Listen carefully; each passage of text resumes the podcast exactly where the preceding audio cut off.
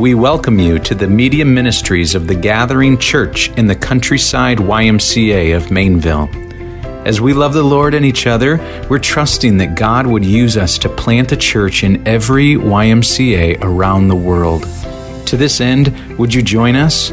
We meet on Sundays at ten a.m. and in community groups throughout the week.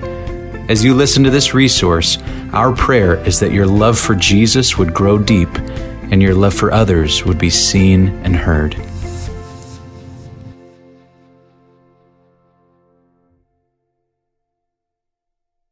Can you just feel the life in this room? It's exciting. Open up your Bibles to Revelation chapter three. We are in the last letter, single tier. I've loved this series. I've loved studying the churches of Revelation with you, these seven letters.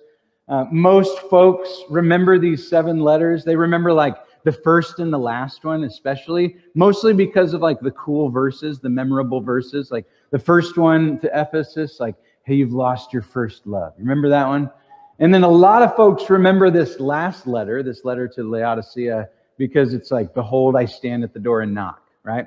Like everyone's, for the most part, heard those two verses, and, and then you kind of like lose it in the middle. Like, oh yeah, there's seven of them. And so we've done our best as a church to, to make these letters memorable by likening it to Jesus walking into a home. Because that first letter, it says that Jesus is walking amongst the churches. And uh, in the New Testament, uh, the home is a picture of the church. And so it's like Jesus is walking through the home. So just a short few minutes on review, right? So Jesus... Uh, the first letter, he went to Ephesus. It was like he was walking in and he noticed that the lights were on. They had good Christian Orthodox teaching, but there was no heat in the building, right? You've lost your first love. Um, the second church was Smyrna. This was a suffering church. And it was like God walked in there and he was like, oh, this house smells so good. It smells like chocolate chip cookies. Why? It was because they were responding so well to the suffering. And Smyrna is this, it's the equivalent to the spice where you crush it and it gives us the, off the aroma of, of good smelling sweet things. The spice would be uh, myrrh. The third church was Pergamum. And we it was like Jesus walked in with the mom and dad of the house and kind of smelled something a little, what is that? And you looked around and it looked nice, but then you, he walked down in the basement and looked up in the rafters and there was there was mold in there. And the church slowly let bad doctrine in. And so Jesus is like, we gotta, we gotta clean this out for the health and life of this church. We want you to be clean and pure. We want the teachings and hold on to truth. Uh, the next word, church was uh, Thyatira. And this one wasn't as obvious as like the other ones because, you know, Jesus walked in and looked around and was like, oh, this is a nice home and things are clean. And then all of a sudden he looked in the corner and there it was, that big old tiger, right? And and we likened it to maybe a mom and dad saying, yeah, could you babysit my kids? Well, sure, it'll be fine. Everything will be fine. We'll tolerate your kid and your kid will do great here. He'll play mostly over here and we'll just keep the tiger on a leash and hopefully the kid won't like walk on over there, right? Right? And that church tolerated like heinous sin in their home. And Jesus was like, you got to get that tiger out. I mean, come on. This is destroying your church. And he's saying these things because he knows them so well and he loves them. He's like a good coach. He's not going to let them just shoot the free throw with bad form. He's going to correct their form so that they can hit a consistent jump shot, right? Fifth church, Sardis. It was like Jesus like came up to the front door and And he like was looking around and everyone, you remember this? Everyone was sleeping in the front yard because poppies. That's right. Good memory. Poppies. They were lulled to sleep. They were a really busy church. They were like at work doing all these things. You remember Wizard of Oz, like Dorothy and her three buddies and her nice dog. They were running towards the Emerald City and then, oh, something else. Something wonderful, right? Distracted. This church was distracted. And so there was a call to wake up. and wake up and do the work that I have given you, says the Lord. Then the next church, and I mentioned it, was Philadelphia. This ch- this city had earthquakes, and and they were poor, and they were they had little power. And we said that historians uh, studied this city and this and these people, and probably this was the case because they were they were spending all their resources on building up their own homes and their their church and helping the walls not cave in. But they were faithful, and what were they faithful at? God set an open door before him, and they told people in their suffering and in their strugglings about Jesus. They were like so deliberate and intentional and excited. This was like the church that if you could visit any of them, oh, guys, go to Philadelphia. My goodness. You know, like this was a great church. Jesus was identified at that church as the one who holds the keys, unlocks and opens and closes the door. Each of these churches, Jesus has given a, an, an identity and, and a description so that those people could be comforted and they could hold on to it and know him more. This week, last letter, probably the most vivid picture of them all. Jesus walks into the house and vomits. So we got to figure out why. Let's go for it. There's five points to this message if you're taking notes. The first one is the character of God, verse fourteen. The character of the church, fifteen to seventeen. Jesus as counselor, verse eighteen. Communion, nineteen and twenty. And then conquerors, twenty-one and twenty-two. So we're, we're covering this letter, all these verses. And this is going to be super cheesy, but I don't care. I want you guys to like remember these churches, okay? So the title of the sermon today, it's a letter to Laodicea. So it's Laodicea. It's bad. Laodicea, okay? I know. I know. You can give me like one of those like, huh, huh, laughs. Go ahead. There we go. All right, that's, that's all I'm looking for, okay? So maybe five or ten years down the road, you'll be like, aha, Laodicea, okay, it's that funny-looking pastor. And the text was organized in such a way. This is how the Holy Spirit laid it out. There's, there's a lot of like C's going on. We learned about his character, about the character of the church. And Jesus as counselor. And we're talking about conquerors and communion. Okay, this is the church where there's all this C stuff going on. Okay, that's the, that's the whole reason we're naming it Laodicea. Got it? Let's go ahead and start. Let's go ahead and start with the first one. Point one, the character of God. I'll read it for us. This is the word of the Lord. And to the angel of the church in Laodicea write, the words of the Amen, the faithful and true witness, the beginning of God's creation. So hopefully you have... have uh, caught the theme of the book of Revelation so far, the, this message where the book of Revelation, it's using that word to give this image of revealing. That's why we have these pictures where this curtain is in the background, because this revealing is like you we're pulling back the curtains and you're seeing something. Most people head on into Revelation go, aha, what he means when you pull back the curtains is we're going to get to see the future. But what we're seeing here in these churches is that we're seeing the very heart of God, and we're pulling back the curtains of our own hearts. And God's word is revealing to us how we can love him and serve him more. And hopefully also you've seen that as we pull back these curtains, we're seeing the true hero of this book. And it's Jesus. We're seeing how, how each of these introductions revealed something beautiful about him. And in this one, in this introduction, it just screams to you deity. So if you want to write down one word, write down deity. Let me just proclaim this. Jesus is God. This is a distinctly Christian thing to declare. Look at this, the words of the Amen. So like kids, Um, you, you're you like when you were really little, your mom and dad, you probably caught on to this, that when it was time to tuck you in at night or meals or in the morning, whatever, that mom and dad would like kneel by your bedside. And that was the time when you're like, okay, they're closing their eyes. Maybe I should close my eyes too. And then you're waiting for this thing. And then they say, amen. And you, amen, amen, right? And it, this is like, okay, this is called prayers. And at the end of the prayer, you say, amen. And so you kind of like catch on to that, which the people of God, they pray and then they say, amen. And that's how you do it, right? Um, amen means so be it. And it refers to how God is in control and how he is behind all human events. Um, so we, we call it the sovereignty of God because God reigns over all. He knows all. He's in all. He keeps all things together. He holds them together.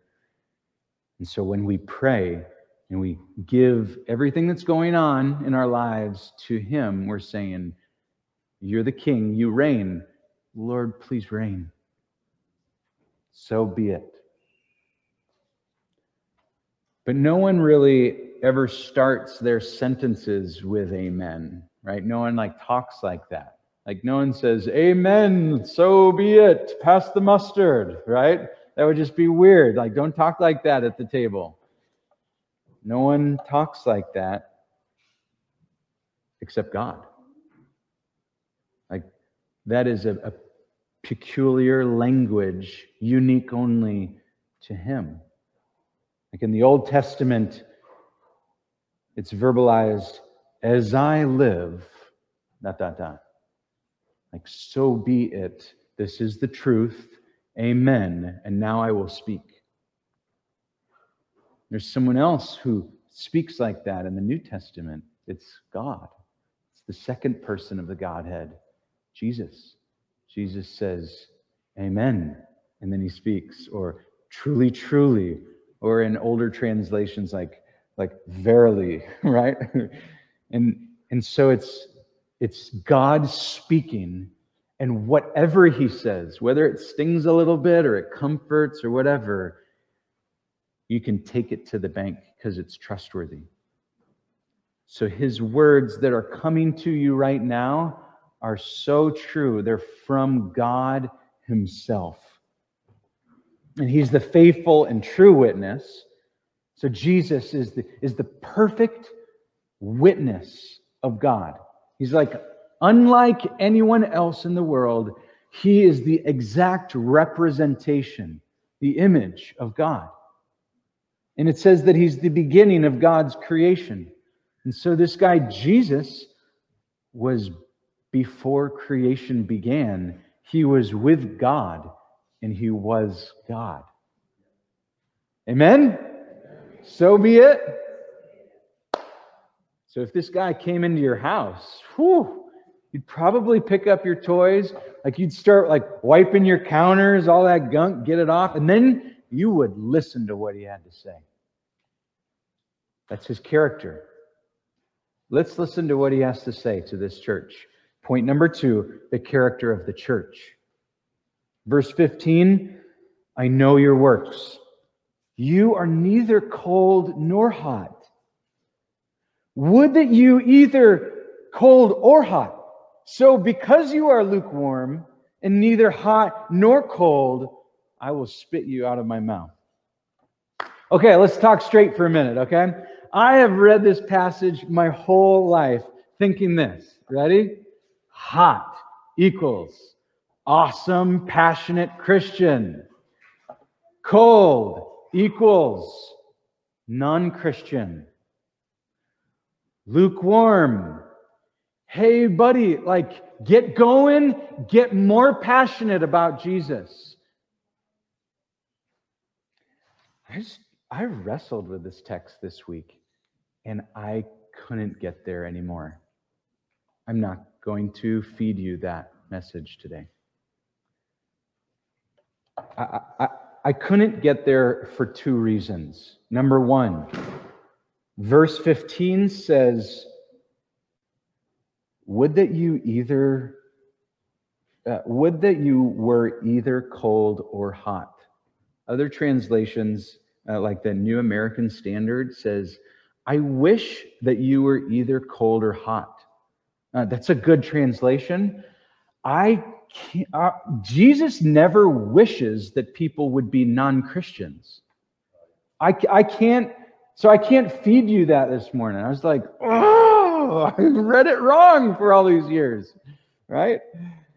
That's first number. That's the first thing, is that Jesus doesn't wish people were non-Christians. So he wouldn't say, I wish that you were cold. So we can't read it like that. And then the other one is that cold here is used as a positive example. So just a little bit of history, all right? So History Channel. The, the city of Laodicea was built near the Lycus River, which was muddy and undrinkable, okay? The water was filled with calcium carbonate, which means if they drank it, they would get sick. So these, these smart and hardworking Laodiceans, they built these water systems that would, would pipe in water from outside the town, some other, from other parts of the country, okay? And so they looked north to get some hot water so that they could bathe with it. Okay, because ain't nobody like to take cold showers, okay? And then they looked to the mountains to get cold water because ain't nobody like to drink lukewarm water. But here's the challenge, okay? After piping in the hot water, after some time, it lost its heat.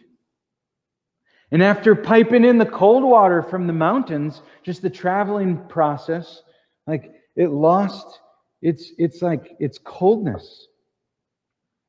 And so the people of Laodicea hated their water situation. If they drank locally, made them sick. And all the water that they were piping in, get this, was useless. It was useless for bathing.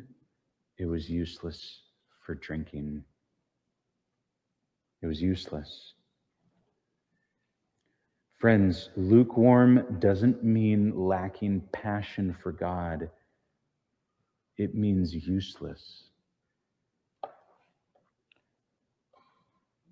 So why were they lukewarm? What caused this temperature? So let's uh, look at verse seventeen. It's cool in that I don't have to make anything up. Jesus tells us why they're lukewarm. For... So that's a that's a that's a, a, a identifying word right there. For you say, which we know that from the heart the mouth speaks. So this is the condition of their hearts. They said three things: I am rich, I have prospered, and I need nothing. Not realizing that you are wretched, pitiable, poor, blind, and naked. So these people were just like their city. They were in the Lycus Valley, and this is about one hundred miles from Ephesus. This city also, just like Philadelphia, was struck by earthquakes. They suffered from this challenge. And um, um, the city of Philadelphia accepted money from the Roman government. They accepted money from Caesar to help rebuild. Historians, they've checked out this city, Laodicea, and on most of their buildings that were rebuilt, they found this common phrase. You want to know what it was? By ourselves. They rejected any help from Caesar, from the Roman Empire. They said, uh-uh, we're rich. We got this. We're doing this by ourselves. We don't need any help from anyone. We are our own benefactor. We don't need anyone else. So they were known for their great wealth. This city in particular, they were known for their medical advancements, especially in optometry. Uh, they were known for their nice textiles. They had really like nice clothes, nice things. And so their attitude at the end of the day was, we got this. Made them feel good about themselves. Like they were something, and They could do things on their own. And Jesus goes after the very things they depended on. He said, you're poor. You're blind. You're naked. I'm exposing everything right now.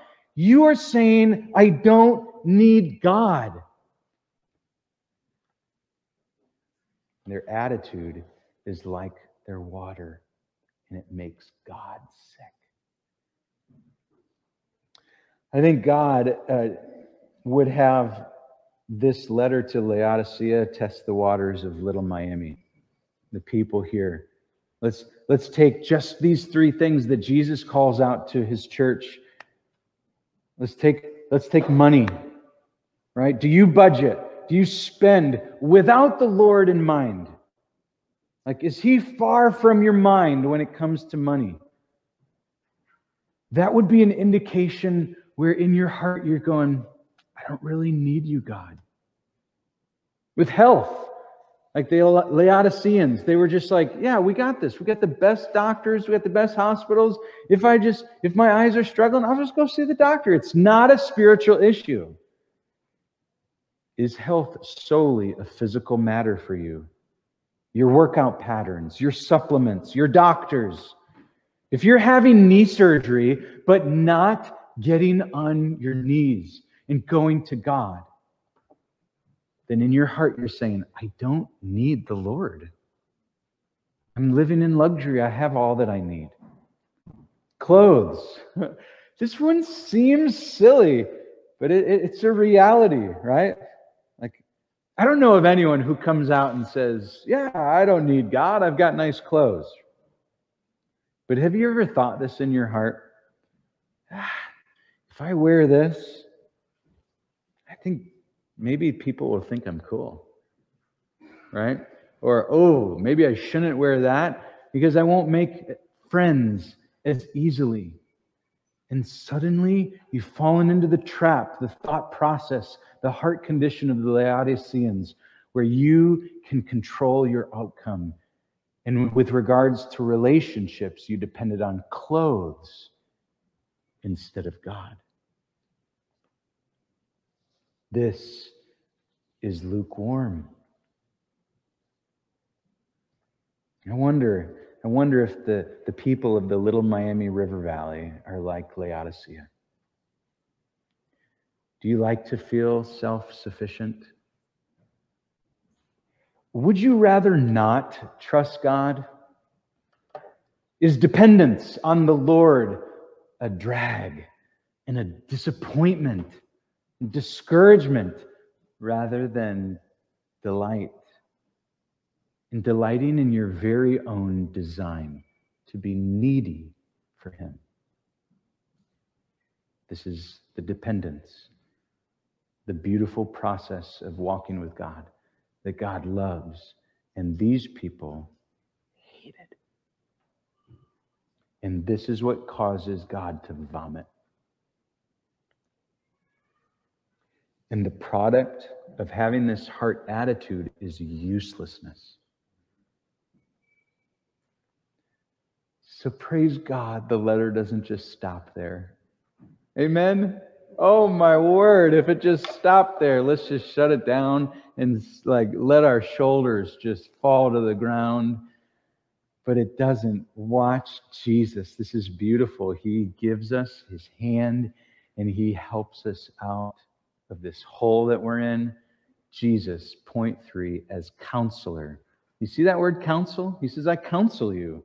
Let me read it for us. Verse eighteen, I counsel you to buy from me gold refined by fire, that so that you may be rich, and white garments so that you may clothe yourselves, and the shame of your nakedness may not be seen, and salve to anoint your eyes so that you may see. Look at that. Deliberate images Jesus uses. Hey, you're the center for banking. Hey, you're the center for textile trade. Hey, you're the center for like medical school stuff to treat blindness.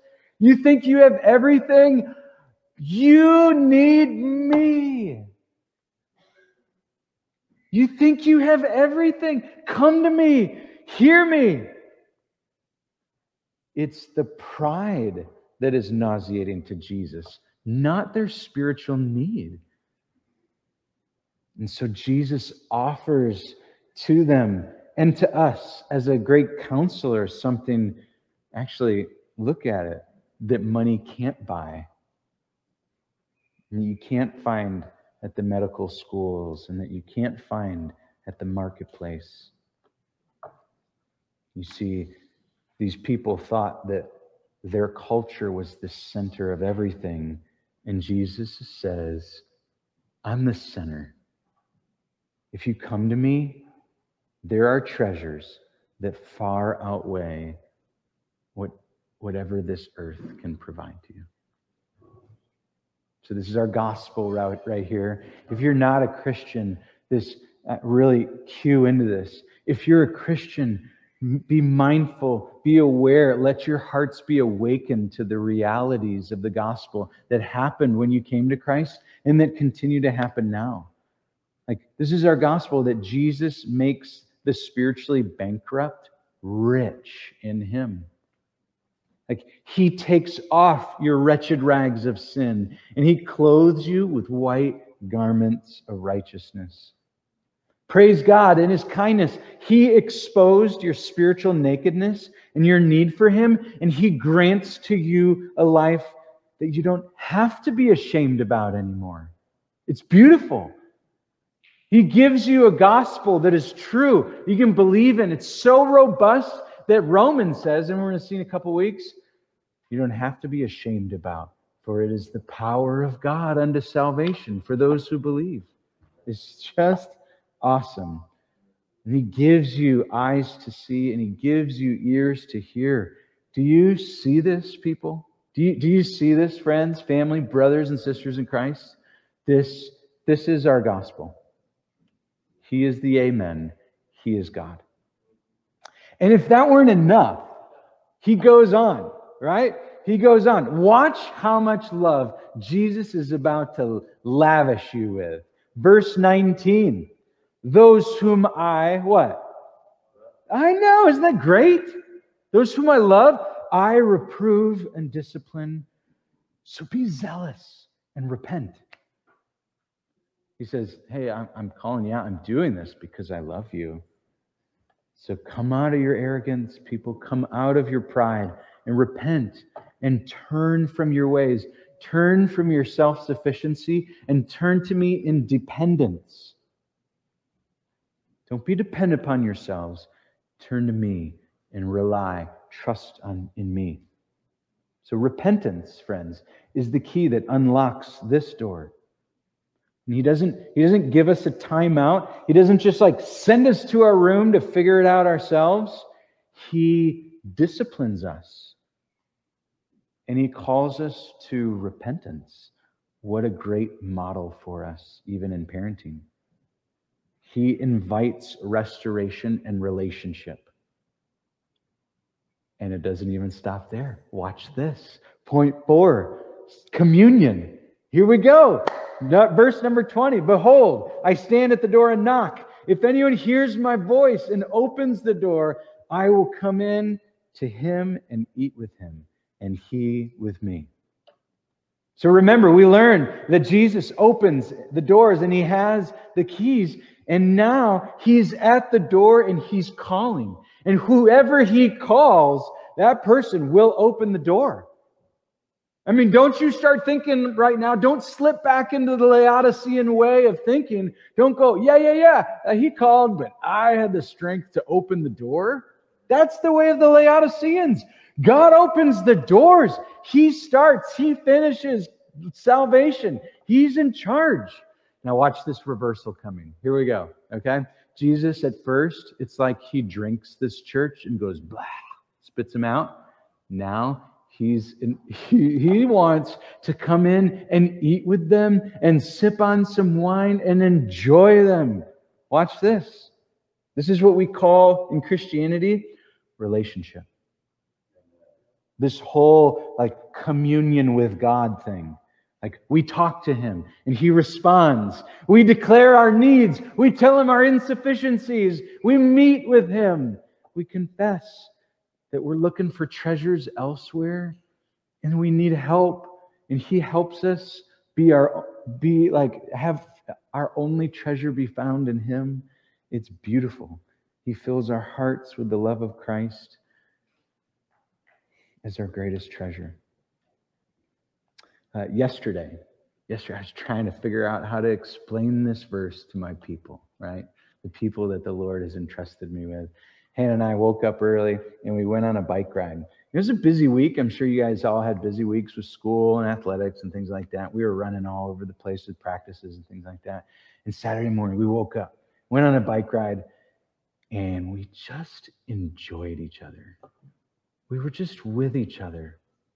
It was just us, and we just we rode on the bike trail. We just liked being with each other, right? As a husband, and as I have these like tasks and things in my mind, like I had budgets going on and future things, like I, I was tempted to like talk, get all, but you know what? The, the Spirit gave me just the power to be like, I just want to be with Hannah.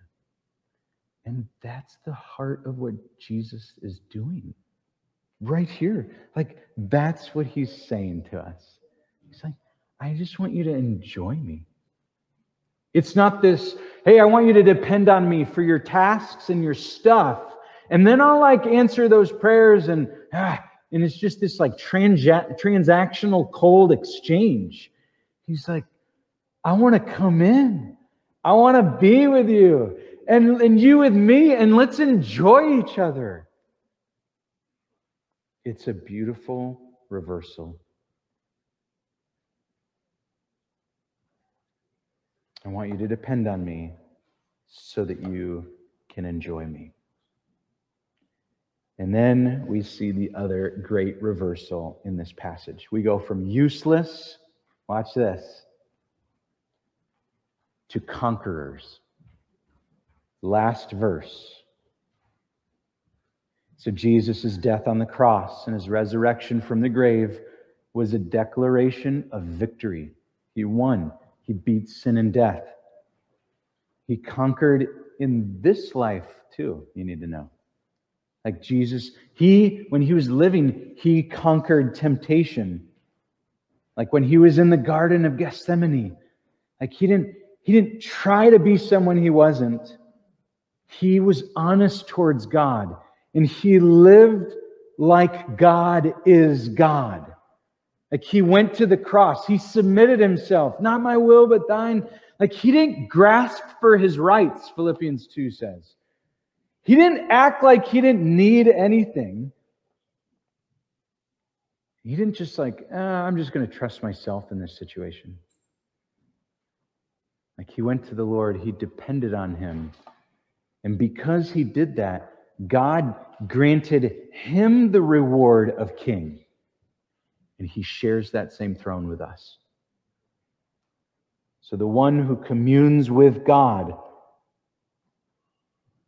Jesus, He now communes with us and grants us reigning rights.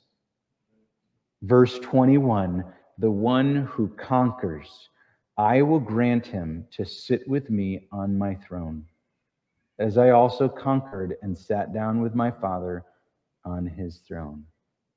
Isn't that beautiful? This text comes full circle.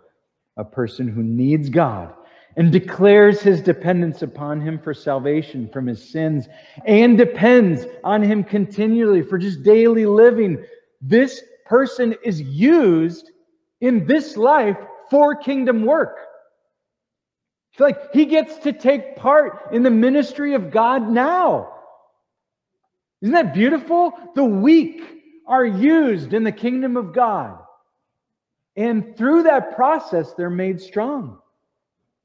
And that's what Revelation is saying, even in, in chapter one. Don't go there. Let me just read it for you. It says, to Him who loves us and has freed us from our sins by His blood and made us a kingdom, priests to His God and Father. To Him be glory and dominion forever and ever. Amen. He's saying the same thing. So if you have an ear to hear, hear it. This is what the Spirit is saying to the churches. You don't have to be useless. You don't have to be lukewarm. You must depend on Him. And in that dependence, delight in the process, and you'll be used by Him. Three things to close our time. Here we go. Number one, the earthquakes of life will come. Okay? So don't be the guy or girl that says, I've got this. Right? Don't be the husband that says, hey, babe, hey, we're going to do this by ourselves. We'll figure it out. Don't be that guy. Be the guy that says, hey, sweetheart, let's pray. We need God. Okay? So the earthquakes will come. Depend on Him. Number two, commune with Him. Uh, what do you mean, Newman? That's still too lofty, too theological. Okay, all right, I know. Okay. So invite Him into your dependence. Okay? Dependence isn't like this failure, like, ah, I got to depend on Him now, right? Like, enjoy Him in the process of trusting Him. Meet with Him, all right? Like, the quick of it, it would be find some something that you're tr- that you have to trust Him with in your life right now. I know that everyone can think of it like this, right? And don't say, ah, oh, man, I can't wait till that's over. Oh, I got to trust them until this is over. And then, and then what will you say? The Laodiceans, the Laodiceans would say, well, I'll trust them until it's over. Finally, I can get my life back then. Do you hear it? That's lukewarm. That's the path to be useless for God. But if you would open and invite Him into your struggles and say, I need you, I'm depending on you, and I want to know you more in the process, that's the guy, that's the girl that God wants to use. All right, number three, do the work of the true witness. Dot, dot, dot, be hot and cold. And this is, again, I mean, I just love this text. I love the reversals and how it's full circles, because the true witness and your call as you witness of Jesus is to be hot and cold. What does that mean, Newman? This week, you might be the cleansing, the washing, hot water that someone needs as you witness to someone about Christ. Like, that's what His Word does. It washes, it cleanses, and He uses you. So be the healing waters. Be hot. Be cold this week.